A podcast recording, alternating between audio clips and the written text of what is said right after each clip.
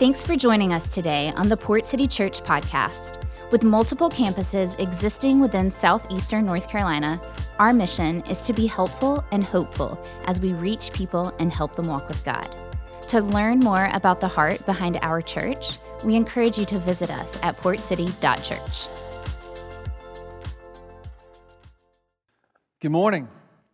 It's great to see everyone here as we gather uh, today and uh, continue um, our series called The Good Book. Uh, we were joking this morning, someone says this is part 17. Uh, it is not, it's only part five.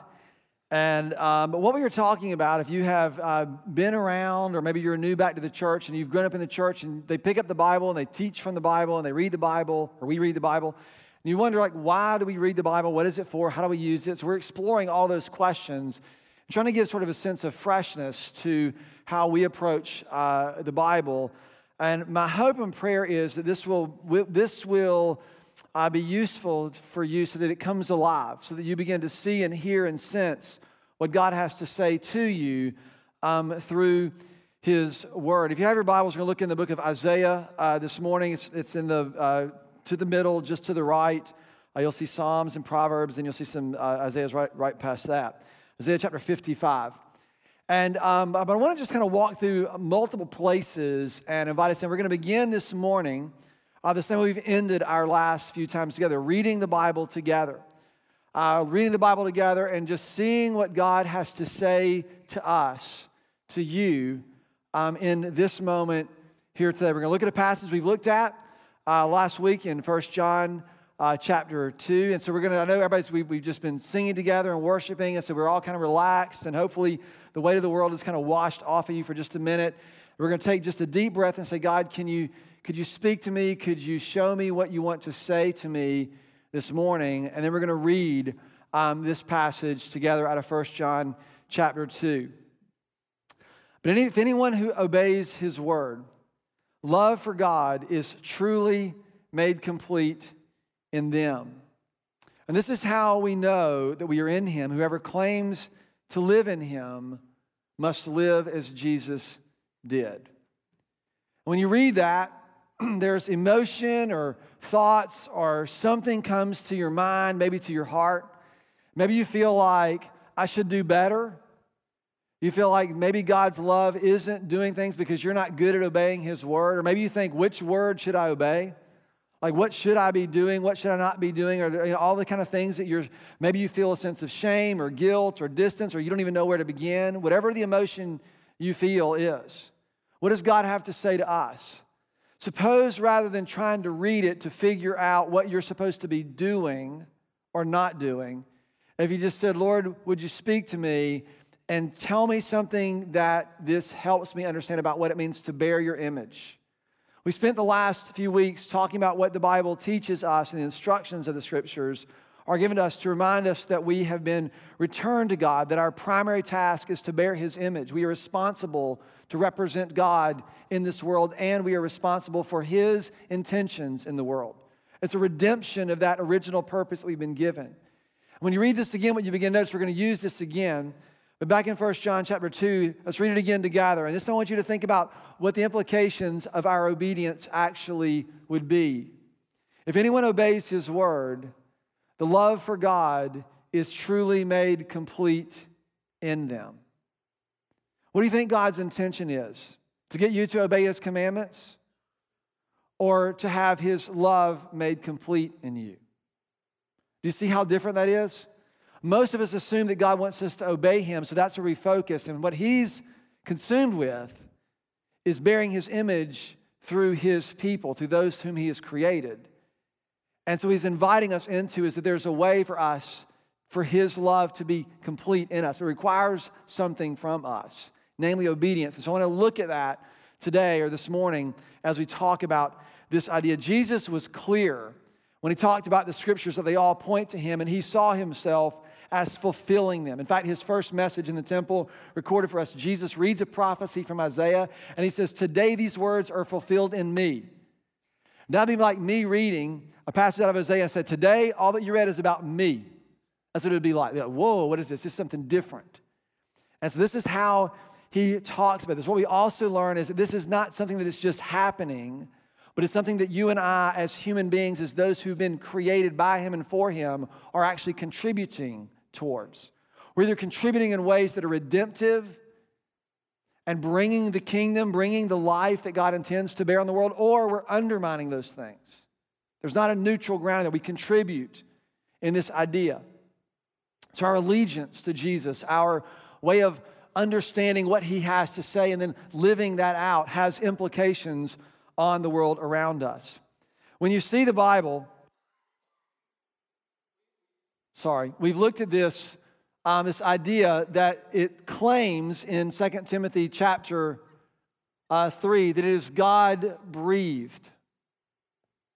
God breathed. And God's breath from the very beginning, in Genesis chapter 2, verse 7, when God breathes into the first human, he, he, uh, he animates or he sources, God's Spirit sources them with life. And we're invited or included to participate in what God is doing.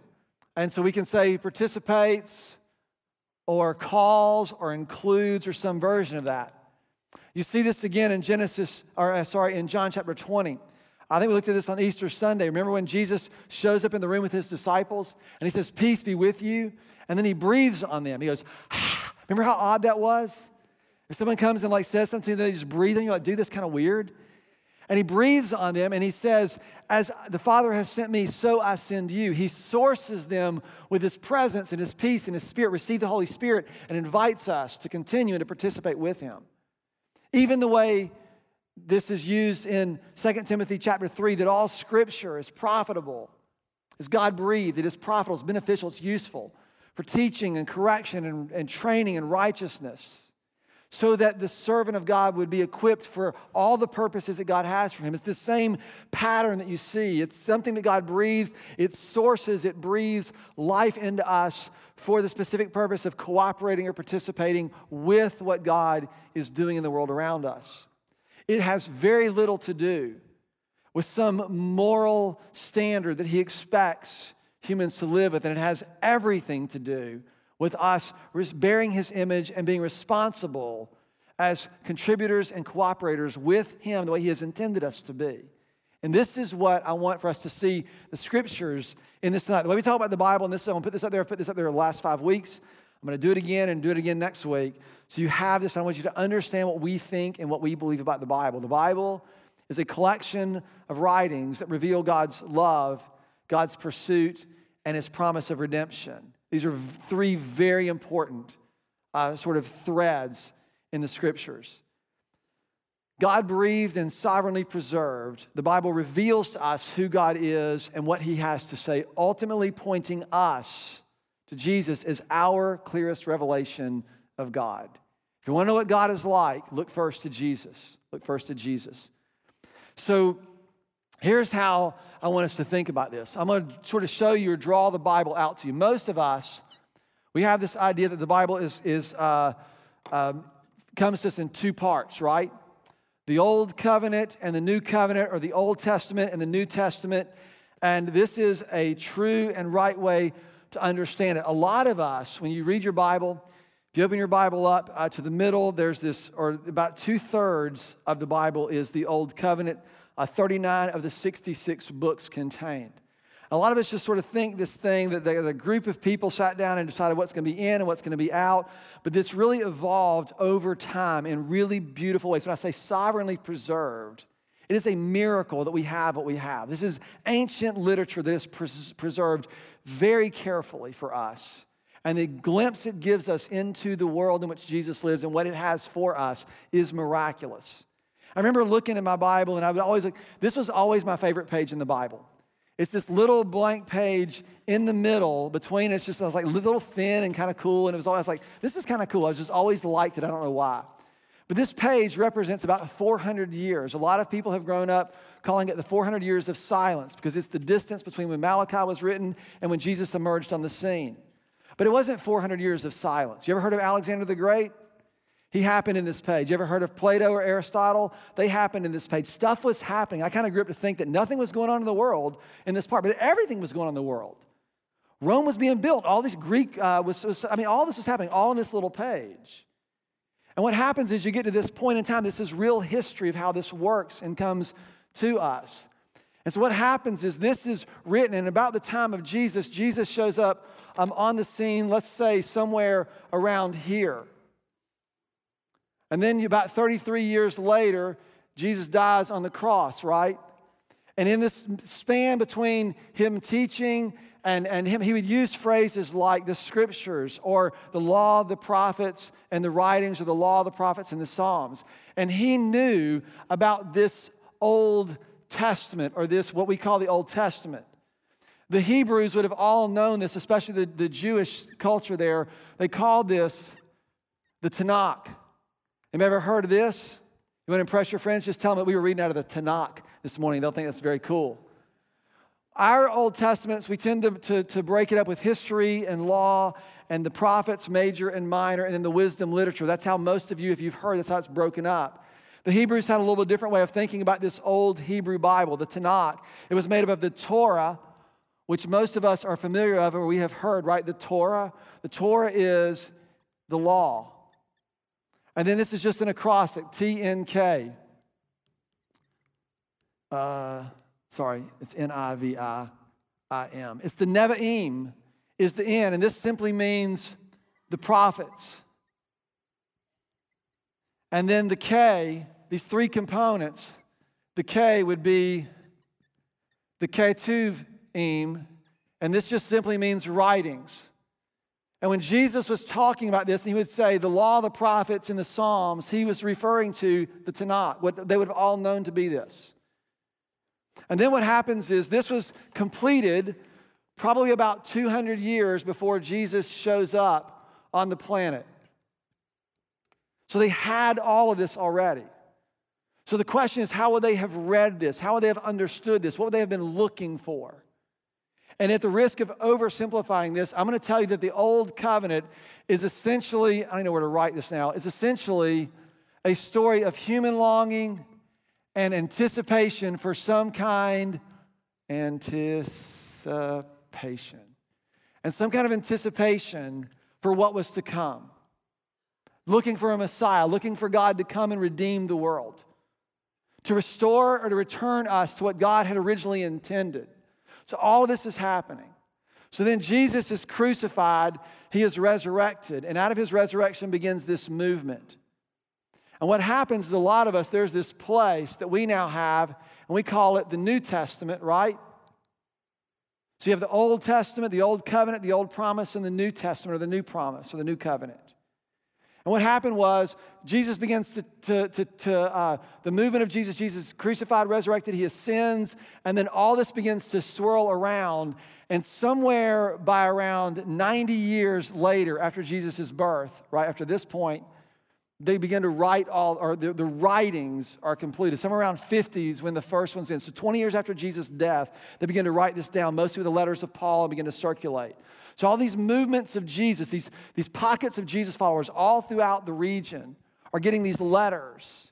And they're looking at them, they're trying to understand them, they're trying to say, what is this about? And what, what happened is then a couple hundred years later, you get the completion of the New Testament. And it wasn't to try and say what is what gets authority.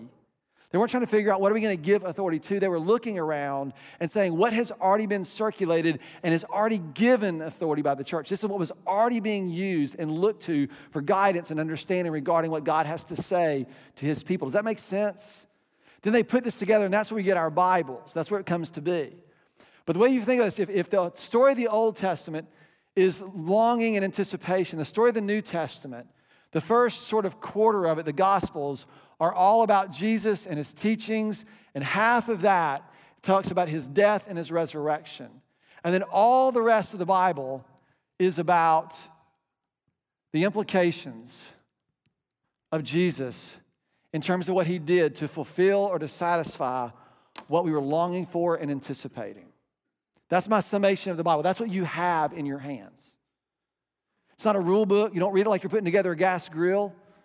Right? Oh, here's instruction one. It comes to us very differently.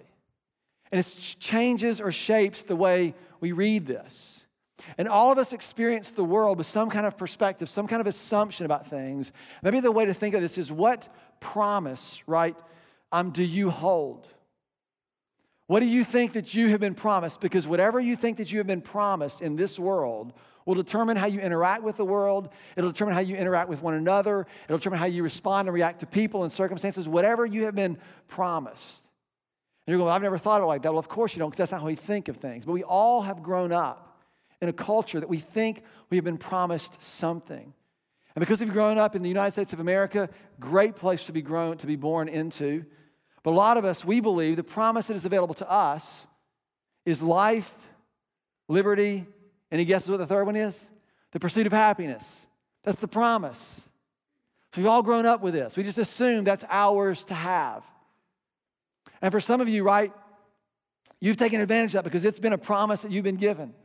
Others of you, you think it's life, liberty, and everybody needs to do what you tell them to do when you tell them to do it, right? That's your mode in the world. And so you're frustrated all the time because things and people don't work like that. We have this idea. Some of you, you think that this promise has been given to you, and so you've taken advantage of it. Others of you, you think it has to be fought for because it's sort of been unfairly distributed, and there are cases to be made for that. And so, and others of you think you have to fight to preserve it, to get back. All these things are happening around us, but it's all based on the promise that we think we live under? What has been promised to you? What is your expectation? And the same is true the way we think of the Bible. The old promise is if you obey God's commands, then He will bless you. And the new covenant says, no, all creation is going to be restored and redeemed through my promise, God said, regardless of what you and I do. And He invites us into that promise to receive and to trust and to walk in it and to be returned, to live forgiven by what Jesus did to be returned to bear his image and be responsible for his work in the world around us. We do not belong to the world as new promised people, but rather we have a responsibility to it. I love what um, N.T. Wright says about this, and he's English, he's got some kind of inflection problems in the quote, but I want you to, I want you to see this. Because a lot of us have grown up thinking that there's an authority in the scriptures that is true, but is often misapplied. And I have this conversation all the time. It's true, there's an authority in the scriptures, but what is the authority of them? Is it a particular verse that you pull out and use? Is it a story? Is it what is it? And so a lot of us, and some of us, you have been right on either the giving end or the blunt end of someone who used the authority of Scripture to prove their point, and it felt like a elbow off the third, third ring rope. Some of you have been guilty. This is how you have used the Bible to prove your point, sort of the, lobbing the, the biblical grenades. And others of you have been on the receiving end of that. What authority do they have? N.T. Wright says it like this He says, God has written a paper about the authority of Scripture. It's beautifully done, but it's just a snippet. God wants the church to lift up its eyes and see the field ripe for harvest and to go out armed with the authority of Scripture, not just to get its own right life within a Christian subculture. It's not about us getting our little thing right and then holding up in our little world and debating and talking about all the things we already believe about God, but rather to use the authority of Scripture to declare to the world authoritatively that Jesus is Lord. This is, the, this is what we have to get, this is what we're invited into. He goes on, and this is where it gets a little British. And since the New Testament is the covenant charter of God's people, the new covenant is the operating uh, framework that you and I work within and work under. It's the, uh, the covenant charter for the people of God. The Holy Spirit, I believe, desires and longs to do the task, to do this task in each generation by awakening people to the freshness of the covenant. Now, I doubt anybody woke up this week and was wondering about the freshness of the covenant. You were pondering that. But this is exactly what needs to happen the freshness of the covenant. Here's the British part, and hence summoning them to fresh covenant tasks. To be awakened that we belong to God, that He's partnering with us. To have a, do you have a fresh sense of call for that? One of my own challenges personally that I try to do, and I try to do this frequently, you know, every so often, every few years, in particular at critical moments in my life.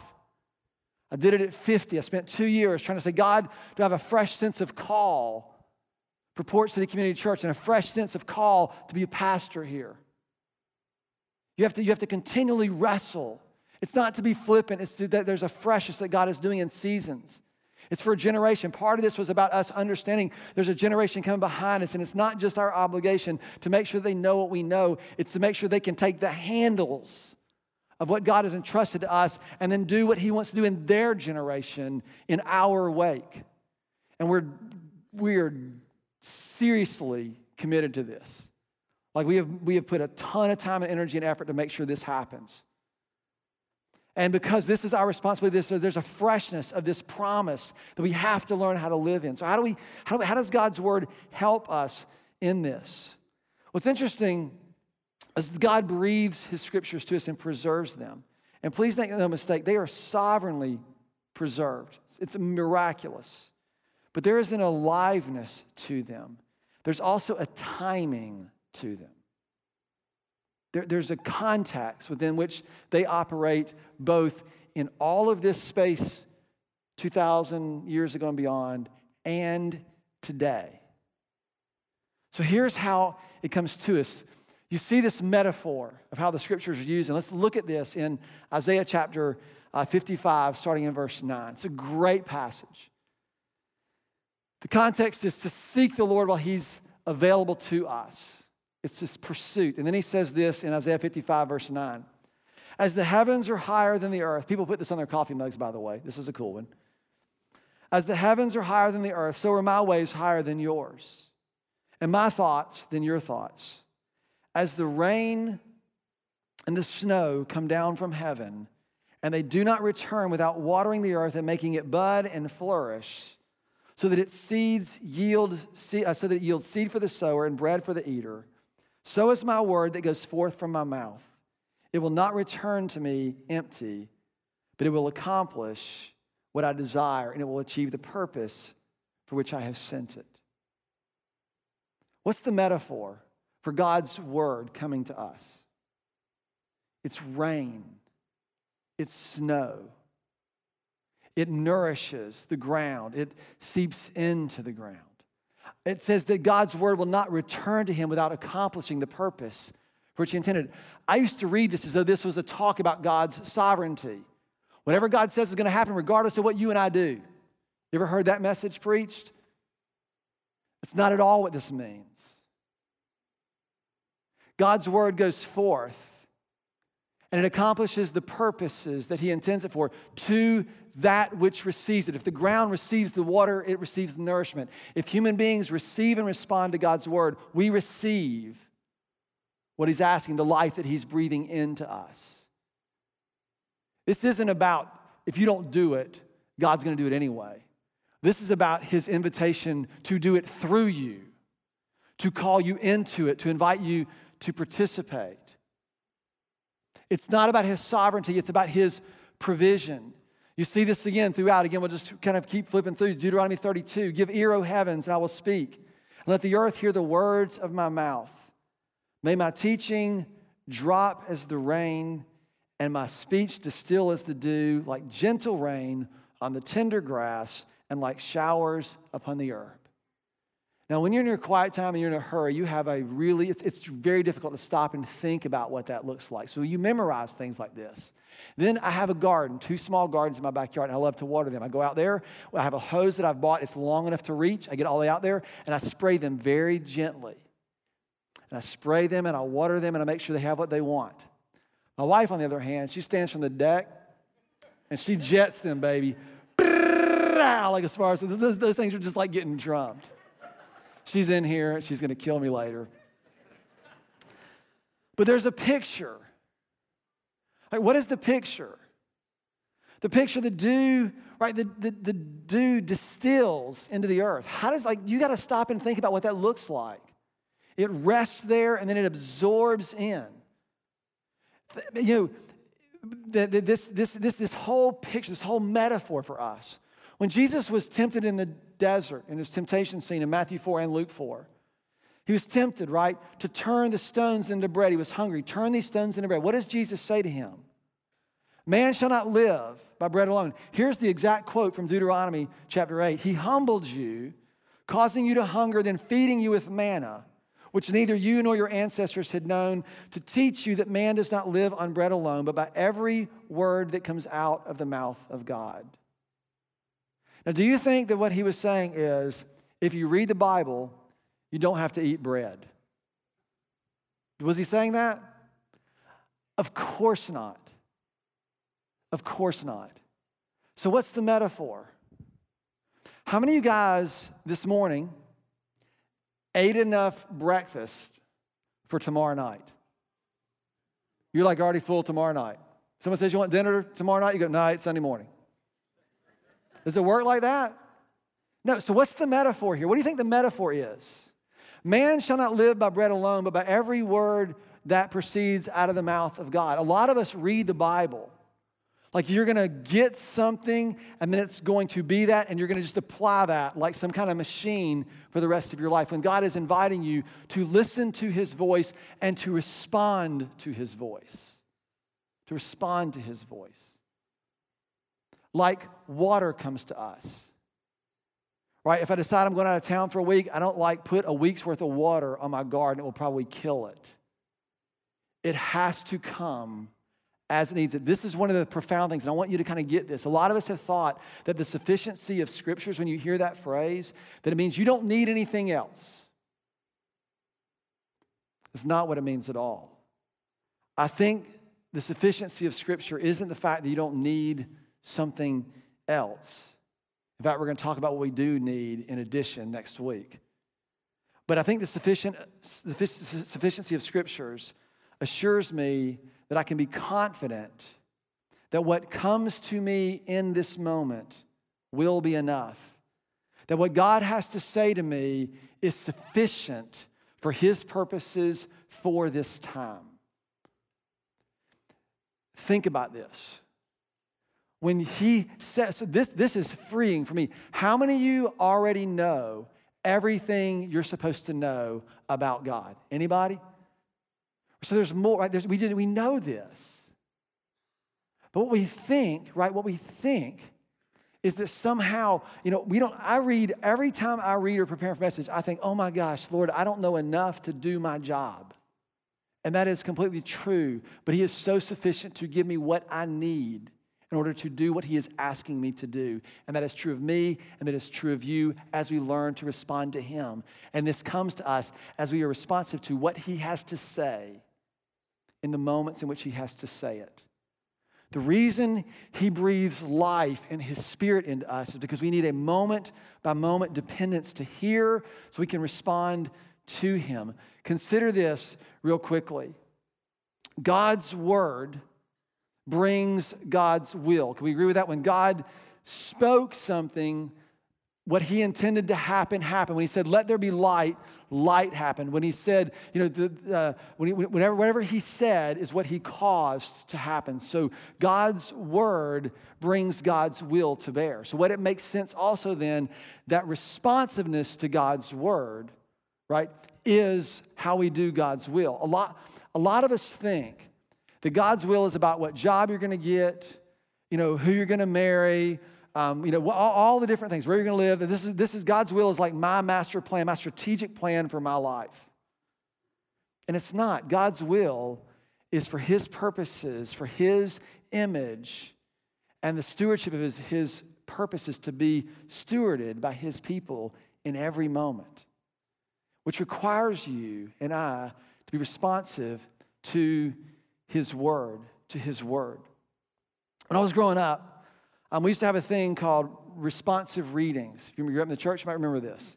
It was actually really cool because it was the one part where I really had to pay attention and you could like, be zoned out in church. But this person up front was going to read something. There was a spot where it says all or congregation, and then you would have to read with them. And if you weren't paying attention, you wouldn't be reading, and everyone would know you weren't paying attention. So I would be like glued in, man, when it's my part.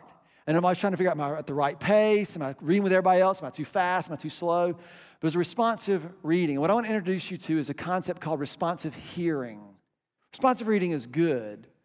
I would suggest that responsive hearing is a whole lot better. You know what responsive hearing is? It's called obedience. When you tell your kids to do something, hey, pick up your shoes and you come back five minutes later and they haven't done it, you know what question you usually ask them? Did you hear me? Do you know why? Because you think, surely if you heard me, right, you would have not responded to me. Because you, you know that would be unthinkable. So you just say, maybe you didn't hear me. Because to hear, uh, particularly in this culture, is to respond. For God to speak words to us, to say things to us, to accomplish His will is for us to respond. It's why obedience matters. It's not about our moral standing in, you know, how good you feel about your moral character. It's about us being good stewards of His image and what He's doing in and through our lives. And what I've begun to learn, and we're going to read this again uh, in just a moment, but then we're going to read this and we're going to use this to say, God, what do you have to say to us? I'm going to ask you some questions that I want you to reflect on. And if you don't reflect on these questions this week, I'm going to pray they'll haunt you for the rest of the week. How will that feel? But this, this, this idea that God is speaking to us isn't about He's giving you a principle to apply to every circumstance that you will face for the rest of your life. We have this notion that you know truth is sufficient for all times for all people that it's just a principle that gets applied equally in everything that is not how god has given us his word it comes to us like bread and it nourishes and it breathes life and it creates and it shapes and it causes us these sacred words come to us with a promise one that was anticipated in the old covenant one that was fulfilled in the new there's a usefulness to what we read in the scriptures it's useful for our learning. What are we learning about God? How's He revealing Himself to us? It's useful in shaping our desires, it's useful in shaping our direction. I can tell you, after years and years and decades of reading the scriptures, I've memorized large chunks of it.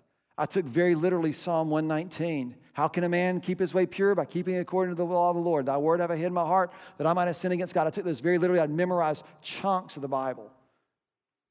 Not as some kind of magic incantation, but to kind of align my heart, to incline my ears to hear what God is speaking or saying in a moment where I might be tempted to do one thing and rather respond in another. Or I might be prone to do one thing but rather respond in another. And there were places in my life where there were longings and desires that I had that were super selfish and super self absorbed. I don't know if you can relate to that at all. There were some places where the longings and desires were just wrong. And I can tell you, all of them aren't better, but a lot of them are. There are places where those longings have been reshaped by learning how to respond to what God has to say to me in a moment. His word will not return to him without accomplishing what he intends for it to do to create new life in you, to bring hope and peace to you. It does not return to him without accomplishing those things. We have to receive it and to trust it and learn to respond to what he's asking of us in those moments. So I want to read this verse one more time, I'm going to ask you three questions uh, to reflect on. And I hope you'll take a picture of them or write them down or just know that your pastor is going to be praying that you'll be haunted by them um, every waking moment. Just, I'm, I'm relying, I know it's a lot of, but I, I want us to get this. So I'm not joking. 1 John 2, but if anyone obeys his word, if anyone would be willing to obey his word, if you would be willing to respond to Him, the love that God has for you would be filled in you. The love that God has for you would truly be complete in them. And this is how you can tell if this is happening. Whoever claims allegiance to Him is going to begin to give evidence of his life in them. Now, I know I paraphrase that some. Because I want you to read what does God have to say to you? What does God have to say to you? And the reality is, most of us probably have an inkling. So here are the three questions. Are you ready? Question number one Is there something that God seems to be saying to you. Seems to be. I want to be really, really intentional, right? Is there something God seems to be saying? Because you don't have to be sure. You just got to say, huh, I think this is what God's saying. And then you write it down. Write it down somewhere. And then you talk to a trusted friend about it. You know, it's amazing to me the number of times that I've been praying about something or wrestling with something, and I'll go to a friend. I'll say, hey, this is what I sense God doing. And that person will say, you know what, Mike, I've been praying about this. This is exactly what I wrote down or what I thought or whatever. And it happens to me in our little pocket of, it happens all the time. And there are other times, right, when you go and you say, I think the Lord's saying this to me. I go, nope, that's dumb. Don't ever do that. Like you just need people around you to help us process. There are too many lone rangers who think that God is doing stuff that He is not doing. And we need one another to do this. So, but you got you got to say, what does He seem to be saying? Number two, and let me make one more comment. This isn't about what you should do better. It's not about you should do better. It's about what is God saying to you. Number two, what would you be willing to do about what you hear? That's a big one. Because once you figure out maybe God's saying something, then all the justification and the fear and the wrestling and the second guessing begins to pour in. And I can tell you firsthand, I wanted to be an architect. Lord knows I did not want to do this. I thought that's what God's saying. There were some trusted voices who helped me discern that. And it was terrifying and it was fearful because to do what God was saying to do required things from me that I had to wrestle and determine if I was willing to give them. And the good news is, it's totally worth it. The bad news is that never goes away. You will never walk with God and not be challenged to give of yourself in ways that you feel uncomfortable or don't want to do. That's a part of the process. So you have to ask yourself, what would you be willing to do? And it's a worthy wrestling match. It doesn't mean you're a bad Christian, it means you're human. And to be invited in to participate with God is risky and it costs and it requires. But think about this to whoever's willing to obey, what's the promise? God's love is filled in you. Do you know what God's love is, right? It is the direct reflection of his image. As we obey and respond, his image is more fully born in who we become and how we enter into the world around us.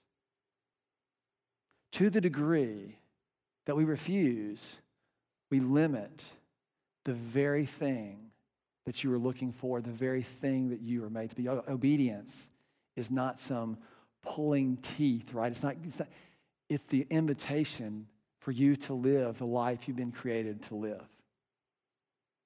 Extraordinarily powerful. So, the third question What is at stake? What is at stake? What is it about your life and your relationships and your friends and your work that need that need God's presence and his purpose and his promises, all those things? He says, Oh, this all happens. We're willing to respond to Him. Three questions. I hope you'll reflect on them or be haunted by them. Okay? Our mission at Port City Community Church is to reach people and to help them walk with God. Our pledge is to extend ourselves to one another, to help one another pursue and follow and do this, right? That's what we're trying to do. And part of that, and Clay mentioned it earlier in our gathering, I assume Danny and Don, if not just called y'all out in front of your campuses, did it in y'all's. But this summer, we know next week's Memorial Day, and a lot of you guys are like, you're gone. Like, we're, it's summertime, baby. Um, I'm so excited about this summer. This has probably been one of the most intentional summers we have developed, and it's intentionally done to do that exact thing, to help you and I stay connected. There's been a freshness to what God is doing. in our church over the last couple years. I don't know if you can sense that or not. And I want for us to leverage this summer for that end. And I don't want you to go, oh, you should feel bad about going on vacation. You shouldn't. But we've created very intentional ways for you to stay connected and for us to read together through the Psalms and to stay connected. So that we are all, when we are together and we are back together more consistently in the fall, there will be some work that has been done that will be ready to receive and to do what He is asking of us. And things I think are coming this fall, I'm so excited about. So when you go ahead and commit today, start thinking of how can I stay engaged for the next you know, 13 weeks, the next 77 days in ways that are meaningful to your walk because what's at stake is all that God longs to do in and your life and in and through his church as we sort of work together. Is there something God seems to be saying? What would you be willing to do about it? And what's at stake? Got it? Perfect. Father, thank you. Thank you for giving us your son, Jesus. And his promise is that his yoke is easy and his burden is light. Father, as we read the scriptures, would we hear your voice? Would it fall like rain?